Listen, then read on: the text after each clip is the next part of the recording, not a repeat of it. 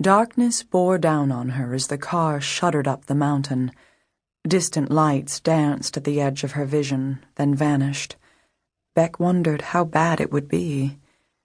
In her mind, she saw only the Jericho she had loved fifteen years ago and, in some ways, still did. The dashing scion of an old New England family that had provided government officials since the Revolution. One of his ancestors had a traffic circle named for him in Washington. A cousin served in the Senate. The family's history was overwhelming. The Jericho for whom Beck had fallen had certainly overwhelmed her.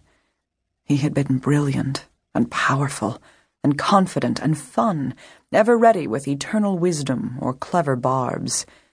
She did not like to think of that mighty man ravaged by disease.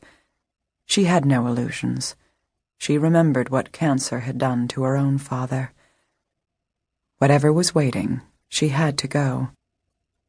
On Saturday afternoon, having cleared her decks with Pfister, Beck took the shuttle from Boston to Washington. She lived in Virginia, a stone's throw from Reagan National Airport. Her daughter was at a church retreat, church being a thing that Beck did because she had been raised that way, and her mother would be offended if Rebecca dared differ. Beck decided to let Nina stay the night with the other kids. The two of them could ride together to the airport on Sunday then enplane for their different destinations. Rebecca's mother, Jacqueline, had been after her for weeks to send Nina for a visit, and maybe this was the time. The child was only in second grade. Missing a few days of instruction would do her no harm. Beck hesitated, then made the inevitable call to Florida to ask if her mother could look after Nina.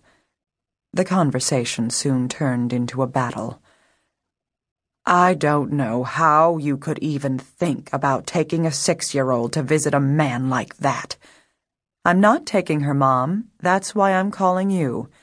You said you decided not to take her. That means you thought about it. I don't understand how your mind works sometimes. She tried, and failed, to remember a time when she and her mother had not been at odds. Because in the eyes of her eternally disappointed mother, Beck would never be more than ten years old. Certainly their animosity predated Jericho, and perhaps it had played some sort of role, as every one of the therapists Rebecca had consulted over the years seemed to think, in her falling in love as a college sophomore with a married man thirty-two years her senior who tossed away his remarkable career in order to possess her. I appreciate your help, Mom.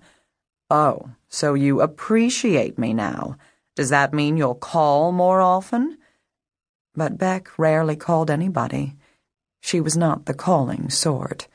She lived in a cookie cutter townhouse in Alexandria, along with her daughter and the cat, and when she was not homemaking or child rearing, she was working.